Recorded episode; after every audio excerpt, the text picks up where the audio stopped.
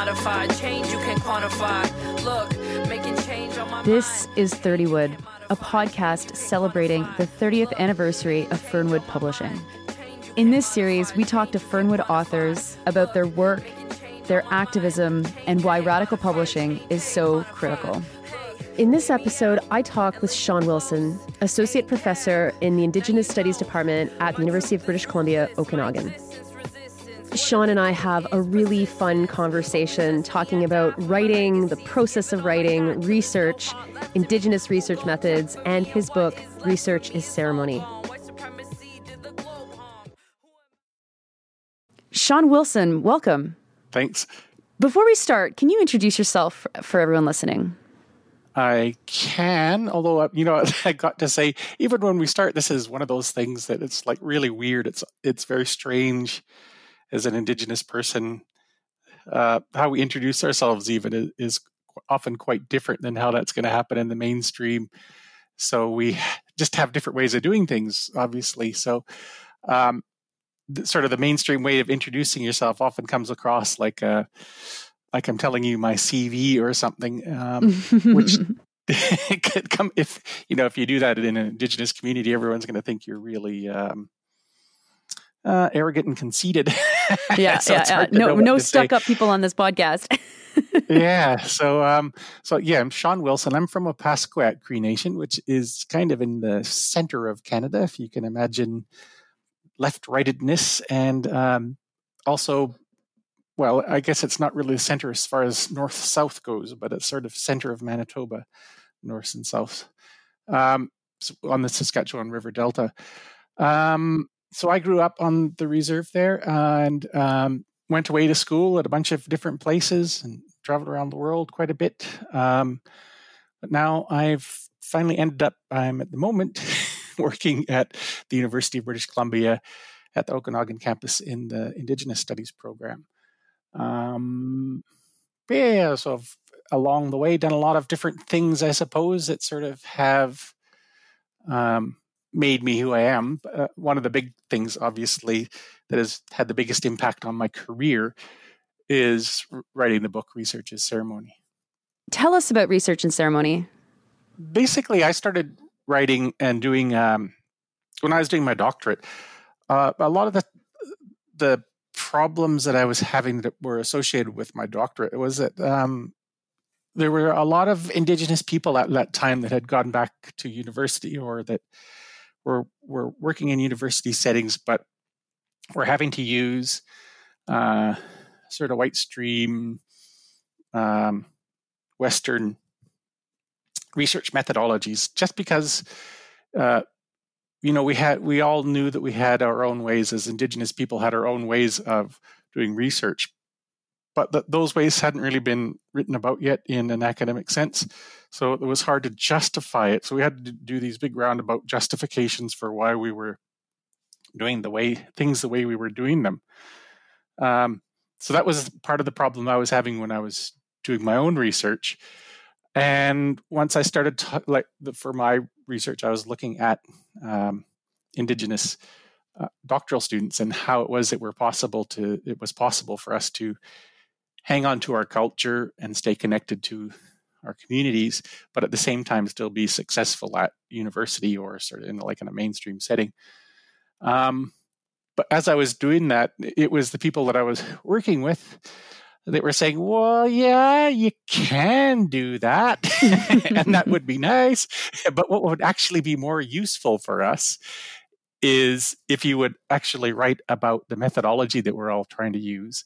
Um, because then it becomes not just a research project for you, it becomes a, a research project that has benefit for all Indigenous people. Um, so that's what it turned into, uh, talking more about the methodology behind how we do research rather than the, the topic of what we're researching. I, I think back to my time as a student and and studying research methodologies, uh, and now as a writer, I'm I'm trying to wrap my head around writing about research methodologies. ex- describe that process for me. Is is it is it as difficult as it kind of feels like it might be? yeah, definitely. because it is, uh, it's kind of like, well, I always tell people when they're, you know, that's sort of my main job these days is supervising other students. So, and I tell people you can't get a doctor of philosophy degree without looking into the philosophy behind what you're doing. Um, but actually looking at our underlying philosophy behind why we do things is a very strange process. And it's like you go about your everyday life. You don't have to very often stop and say, why did I do that? Or if you do, it's usually a very mechanistic sort of, I did this in reaction to something that happened just before it. Or I did this because it's just a force of habit. We very rarely sort of look at um, what does the way that I did do things, how does that is that a, how is that a reflection of the uh, culture that I'm a part of? How is that a reflection of the underlying belief system um, that I that I'm attempting to follow? And um, how is that really sort of connected to the whole idea of knowledge in general and how we go about uh, creating or expanding on knowledge? So it is. It's a very difficult and weird process. Uh, it sort mm-hmm. of involves looking at everything at a meta level, and um, yeah, it's it's it's strange. Right. When you were writing this, uh, what what would you say was your relationship with writing at the time? Like, w- did you consider yourself a writer? Uh, were you more of a researcher, or was this something that came out about the necessity to, you know, just document the kind of work that you were doing? Yeah, yeah. No, I was. Uh, I, I, didn't consider myself a, a, writer at all, and I think I wasn't a very good writer either. Um, mm. Well, I, I think that it's kind of like drawing. Anyone can draw but there's a big difference between uh, someone that just draws things um, like me that it's probably a five year old could draw as well as I can, and, and an artist that creates work of art when they're drawing things. Um, I guess they're all works of art, but there's sort of different layers of, of complexity and skill involved. Um, so as a writer, I think I was I was generally like I mean I was adequate and probably was able to get my point across in a way that was meeting the needs of what I was writing in sci- sort of scientific sort of sense. But it wasn't until I started thinking about um, specifically how writing is a reflection of the knowledge system as well. Like thinking really about the underlying knowledge and what am I trying to portray in my writing that sort of changed the way that I wrote. And and it was actually part of this was when I started writing my thesis, actually, for my doctorate. Um, I was struggling. so I was, you know, had gotten like a couple chapters of my thesis done. And I was just like, it was like trying to pull out teeth. It was very difficult. Um, I think so. At one point, I got fairly frustrated with it all and and was like why am i even bothering to do this and um, it was my partner helen that said to me well why are you doing this um, and for me it was well that was a relatively easy answer at that point it's like i was doing it for my kids so that my children could grow up in a space where they could if they so chose do research or go to university or do whatever they wanted to do but in a way that was more congruent with our indigenous um, philosophy and beliefs. So it was like I wanted to make things better for my kids. Um, so that's why I was doing that. So she said, "Well, why don't you have that in your mind as you're writing? It will help help to give you some motivation uh, for what you're doing." So just having that and thinking about that personal relationship that I have with my sons totally changed the way that I started to write. Um, and envisioning a very specific audience for my writing and who I was writing toward. And it started to build like a relationship between me and the person I was writing for. It made it easy because it was my sons. But I've sort of carried that over now into how I write everything and start to think about well who is this going to be re- who is going to be reading this? And how can I build a stronger relationship with them um, so that that knowledge that we're sharing together through this writing process as sort of me as a storyteller and them as a story listener even though it's a in a written format so a story writer and a story reader um, but sort of getting it back more to that basic relationship level that is there in a storyteller and, and listener relationship where it is like a more of a personal transmission of information. That the writing usually is one step removed and tries to make it a bit more abstract and a bit more universal, um, which I think tends not to touch people at, a, at the same level. So you can touch people's intellect that way, but it very rarely touches people's heart or their emotions or their their very being in the world. So I think once I switched to that style of writing that was deliberately um, deliberately addressing the reader, uh, initially through the relationship with my sons, but then sort of as like a proxy relationship. But then, then as I've progressed, specifically addressing uh, the readers, um, it really changed, and I think that that's a lot of it changed my writing style, and it changed my. I think it changed my ability to write because it, writing became so much easier. Become it became because it became more like engaging in a albeit one-sided, but engaging in a conversation with someone.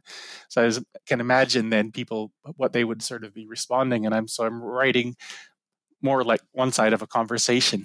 And oftentimes now, even in things I'm putting putting in other people's words is the other side of the conversation as well. Um, but and it, you know, from the feedback I've gotten from people that have read. Um, especially, especially research a ceremony, but other other things that I've written as well, that they've really appreciated that, and it sort of allowed the stuff that I've written about to really, um, you know, they've engaged with it at that deeper level.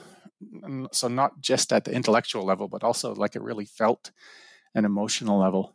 Um, so I get some really nice emails from um, people who've read the book that just you know talk about how it sort of touched their lives and sort of changed the way they thought about things um, and changed the way they do things. So it's it it has an impact on them.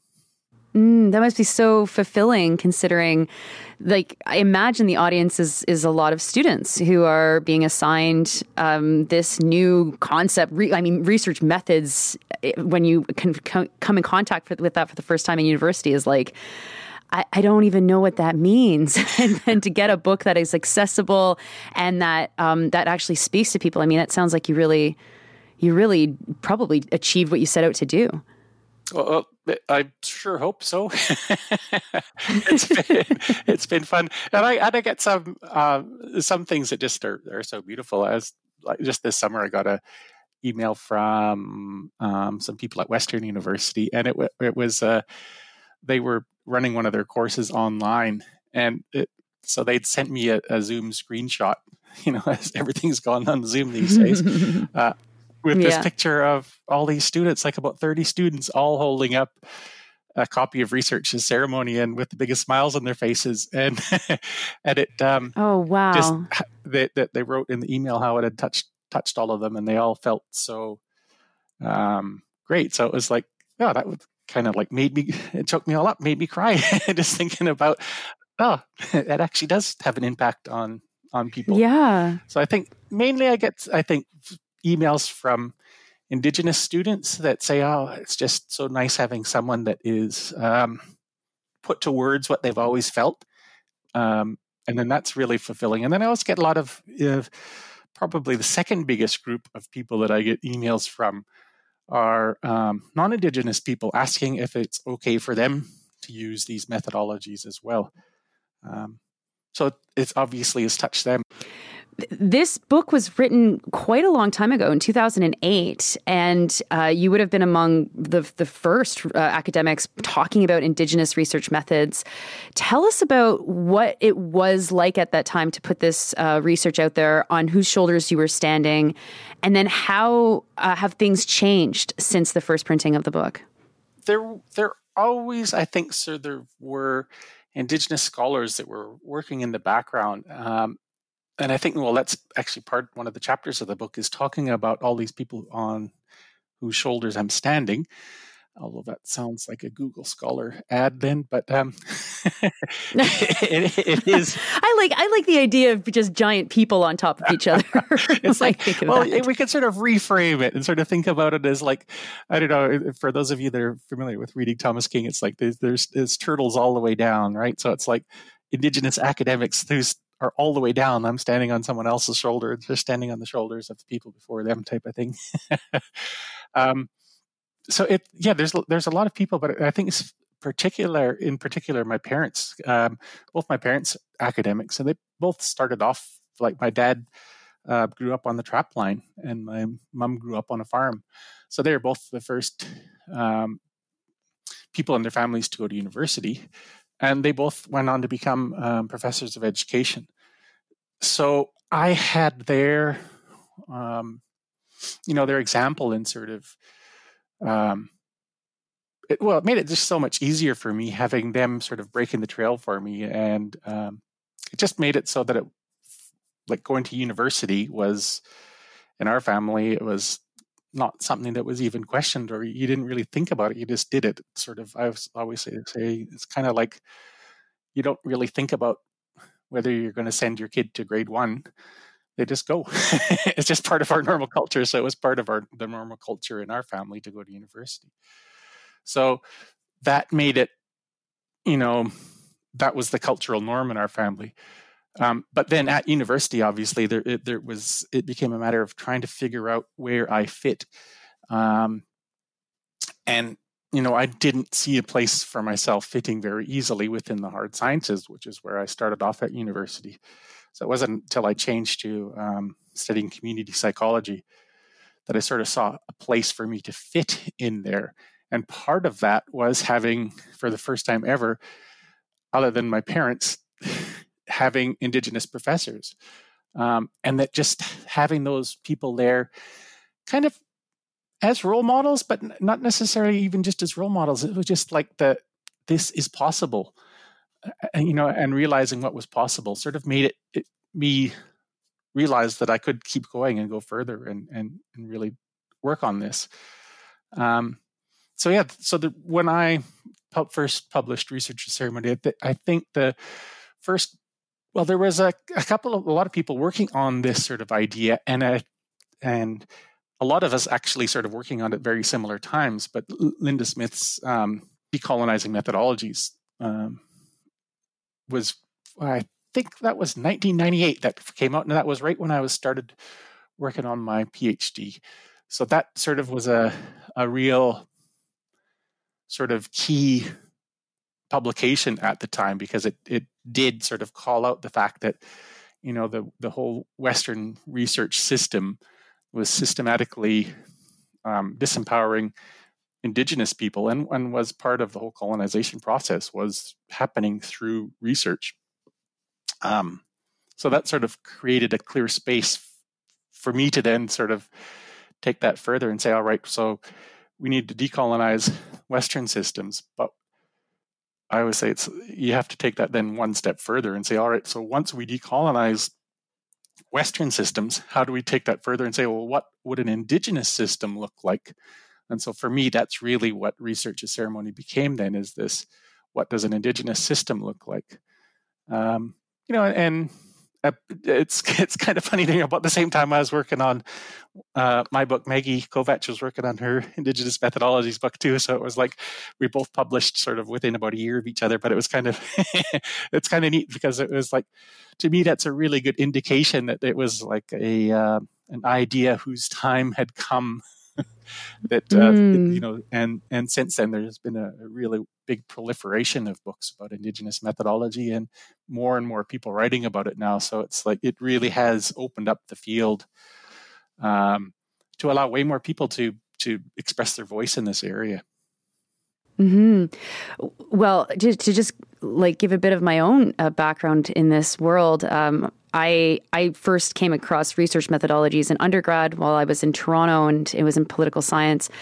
But I did my master's at the University of Saskatchewan, and I started in 2010. And so all of the research methodologies books that we were given were were the Indigenous research methodologies books because it was the land based um, social justice masters out of the the School of Education at the University of Saskatchewan. So these names and these textbook names, I'm just like it's like a total flashback that you you were part of this world that helped to actually normalize for a student like me, a white student from Ontario, to really only have this interaction with research methodologies being from that that Indigenous perspective. Yeah, yeah, that, and that's kind of cool. I think. yeah, it's totally. I'm. I'm just like this is this is really neat. Um, where do you see this field evolving in the in the next couple of years? How how is is Indigenous research methodologies going to continue to grow within the academy? Well, I think that sort of the, there's sort of two ways I think this happening. Uh, um, one is the um, the way that we speak about. So I think that the underlying indigenous philosophy is practiced everywhere on the land. So it's just now it's just sort of growing is how do we get this philosophy across to other people in a way that they can understand it. So obviously the best way to do that is to have an experiential sort of learning process that people are engaging with on the land so they can sort of really feel that land-based knowledge flowing through what they're doing. Um, so the next best thing after that is trying to figure out well how do we get that experiential knowledge into writing? Because the writing process at the moment is very sort of removed. It's still writing itself is still mostly eh, well especially academic writing is very, is mostly very sort of removed and sort of one dimensional in that it only addresses the the rational or intellectual aspect of trying to get knowledge across it not very good at getting across that experiential felt understanding of knowledge. So i think that's one way that we are changing and progressing and um, advancing in this area is how we actually write about things needs to change. And i think so a lot more people are, are like are getting into this and they're understanding different ways of of expressing their ideas be that through story or it's oftentimes through the use of metaphor or story with a capital s um, you know that these stories that we have and have traditionally had and passed on orally we're trying to figure out different ways that we can transmit them digitally or in writing um, that sort of still carry that same relationality within the stories. So that it's uh, even though it is still words on a page, somehow the, the use of story and the use of metaphor, I think, has a much greater ability to transmit that felt knowledge than than sort of mainstream academic writing. Um, so I think that's where things are progressing in that sense. Um, but I think also the other sense is that you know there's now so much more um, land-based education happening that it is also happening at the experiential level on the land and and that's so it's not necessarily making it into writing yet but it is happening that that advancement of indigenous philosophy indigenous methodologies is happening out on the land. And that's fantastic for those people that can that can have those experiences.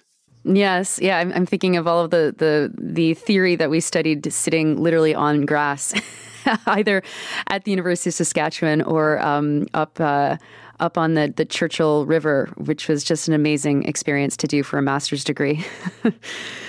One of the questions that I'm asking everybody that's participating in this is why is independent radical publishing important? Oh, yeah, because well, I think that that's the only way that things change is if someone's pushing the boundaries and you're going outside of the sort of mainstream. I think any any sort of system get, can become stuck every once in a while. So you need something that pushes it outside of its comfort zone. So it's like it, it, sometimes you know it requires like a pendulum to push things way too far outside of people's comfort zones to make people realize actually oh they were stuck in a comfort zone. So without radical thinking and radical publishers that are sort of helping that radical thinking to get out, uh, the world's not going to change because it's too easy to stay stay in a rut and stay in that comfort zone. Radical thinking is it's not for me. There's like some things that just slightly push outside the comfort zone and they're like constantly up against the boundaries, and that's fine, but it's um, not enough. I don't think we need something that's sort of going to push things so far out that it, it actually helps. Then when you push so far outside of that central zone it helps people to actually be able to be have that outsider perspective and look back on what that central zone is doing to keep people in there. It's like you, it's really hard to examine your own culture. It's not till sometimes you have like an experience of traveling that you sort of realize what your own culture is because uh, you see other people and how they do things and why they do things. So you can sort of start to think about, oh yeah, my culture is different from that.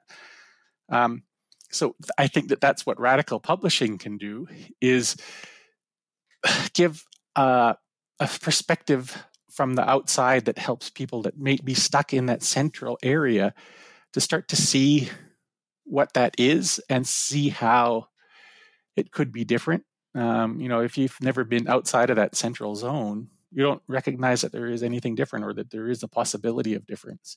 So that's for me that radical um, radical publishing is necessary to help enlighten the mainstream from the outside. Yeah, it's it's totally essential. Otherwise, things are never going to change. I'm also asking uh, uh, uh, the same questions to everybody who is participating in this podcast, uh, shorter questions that um, help to get us to know you and your thought process uh, related to writing and reading a little bit better. So, the first question is What's your favorite place to read? And what's your favorite place to write? I'm sorry, that's two questions. well, my favorite place to read is usually in bed. Great. it depends what I'm reading. Uh, um, sometimes I end up having to sit at my desk because I fall asleep if something is a little bit boring when I'm reading it, but I know that I have to read it because I need that information. Um, so the reading that I do, though, for pleasure, it's often, you know, just, just sitting in bed or um, you know, it's nice to be able to read outside. If I could figure out a better way to have um, carry some shade around with me so that I could sit in the sun, but not have my book in bright sunlight, so I could actually read it without squinting.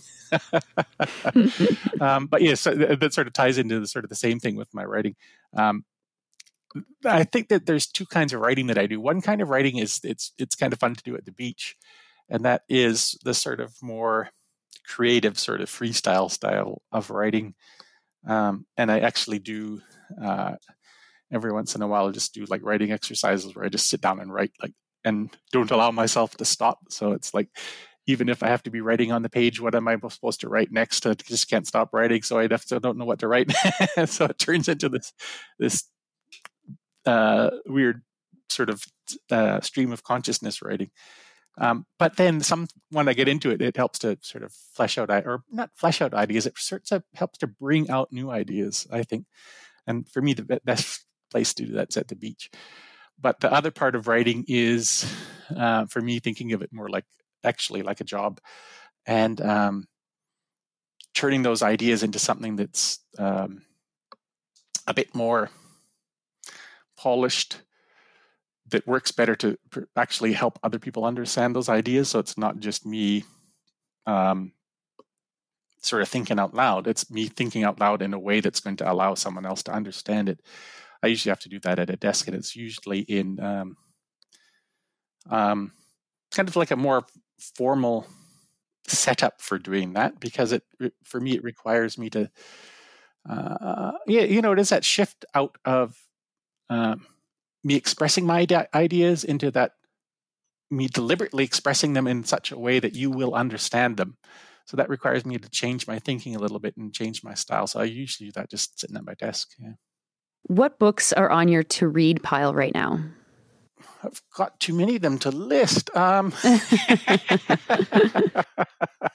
there's books that I feel like I need to read because I need the information in them, and there's books that I want to read. So probably the books that I want to read, it's like sitting beside my bed right now because I haven't started reading it yet. Is um, this place, which is a graphic novel that's 150 years retold. It's trying to tell the history of Canada from a, a from a different perspective. So I'm really looking forward to reading that.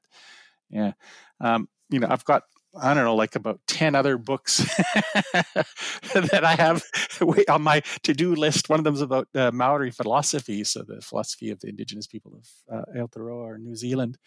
Um, so I'm looking forward to reading that one too. Um, but then if I don't know, I I kind of devour fiction uh, too quickly to sort of have a list of things to read because it's more like I've always got um, about three different books on the go, and I go through them, you know, two or three a week. Yeah. wow. Wow.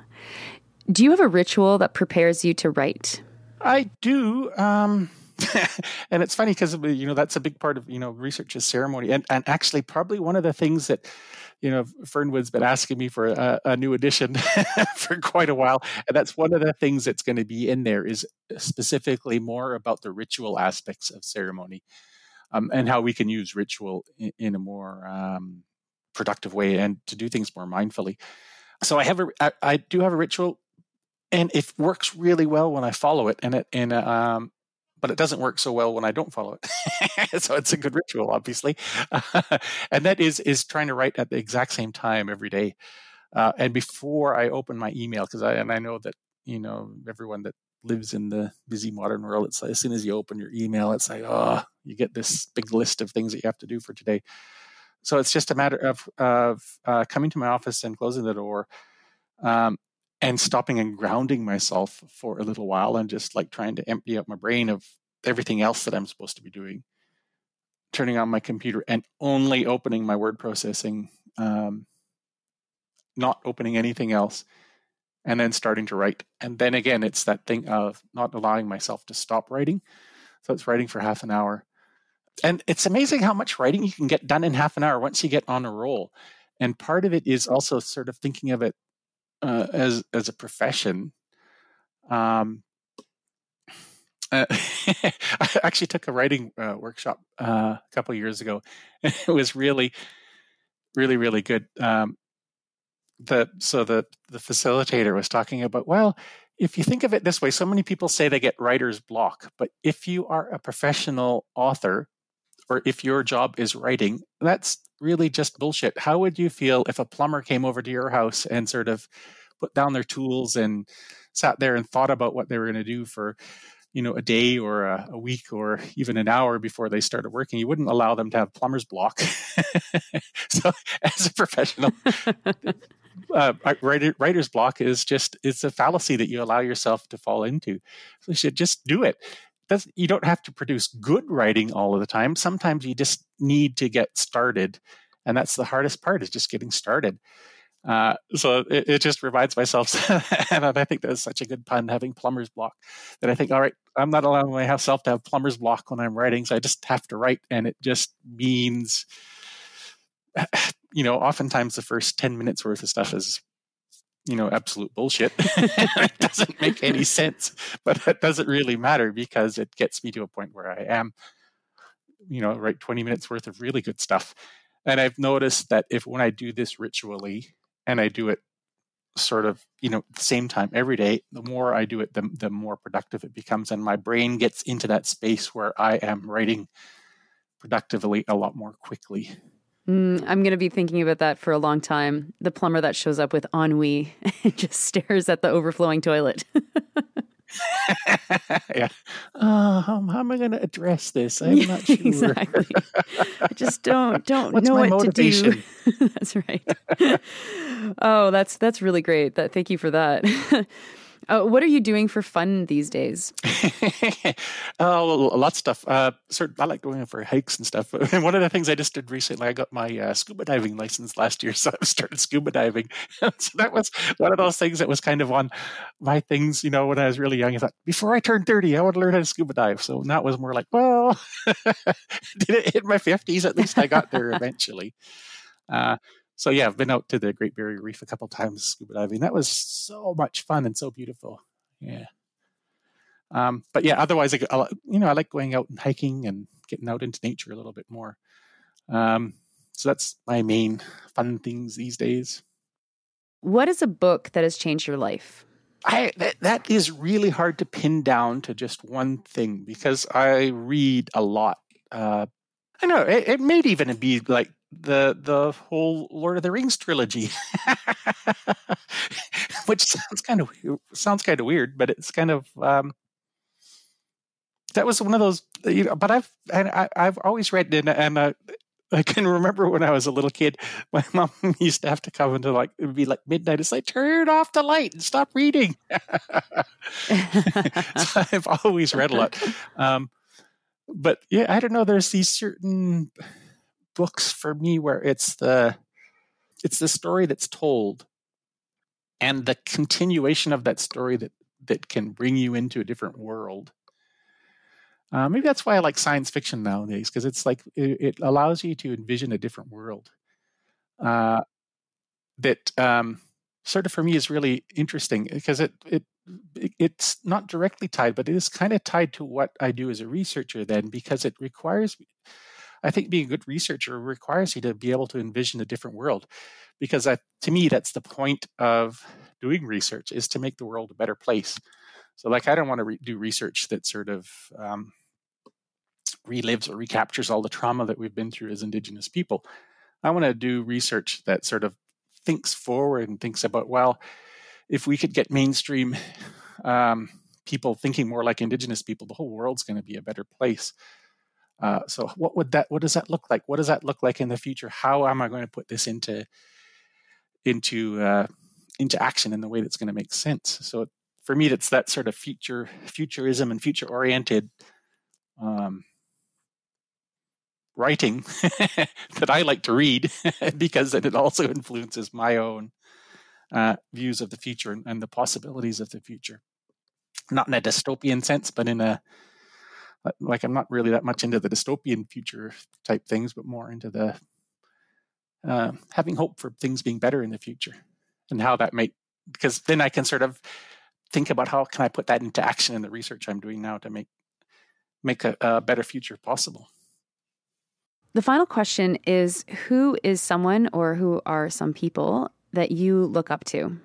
Oh, that's getting hard to think of. Uh, oh, there's so many people. Um, I guess first and foremost, my parents. Um, you know, they went through university at a time when it was really hard. Um, you know, my dad used to get comments uh, when he started working.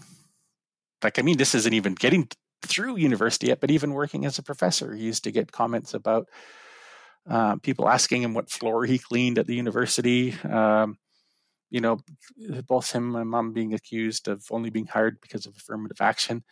So just their ideas not being um, seen as being valid or good enough or as good as white people's ideas um, just because of who they were um, and who they are. So I really look up to both of them.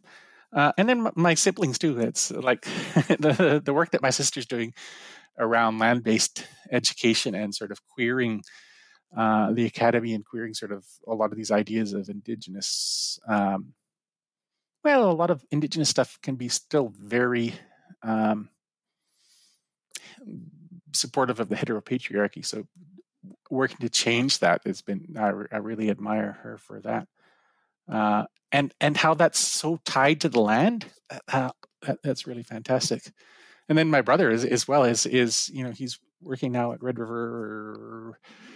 Uh, what is the Polytechnic something Polytechnic College? I can't remember how, how it's changed, but it used to be Red River College. Now it's Red River Polytechnic. That's it.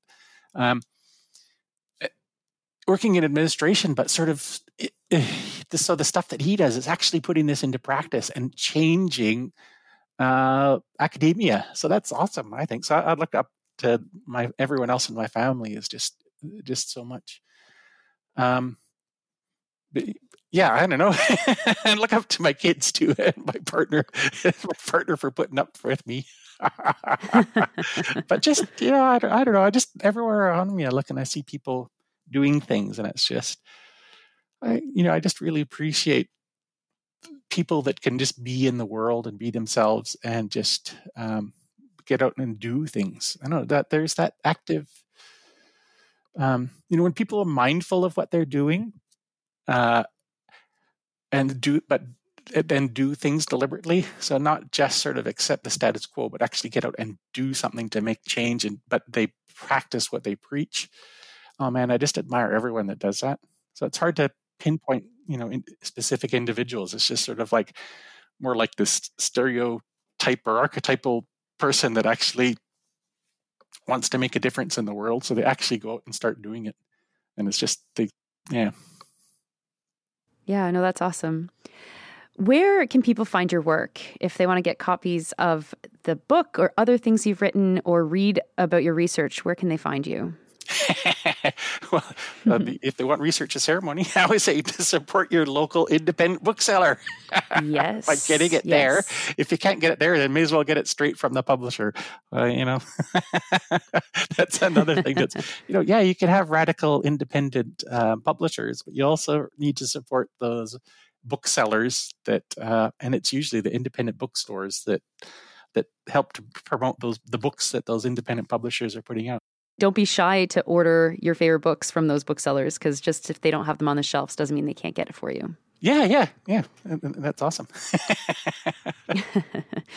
Thanks so much for this conversation, Shawn. Oh, you're very welcome. It was fun. Hey, hey, what's your point of view? Hey, hey, what you want? You've been listening to my conversation with Shawn Wilson as part of the Fernwood podcast series. Episodes come out every two weeks, so be sure to check back to hear your favorite Fernwood authors. Fernwood is hosted and produced by me, Nora Loreto, with lots of help from the team at Fernwood. Don't forget to like, subscribe, and share your favorite episodes. A fortress of magnitude they can't subdue. Liberation is radical. You're telling me my dreams have to be practical when all these global systems are tyrannical. Point of view more than two.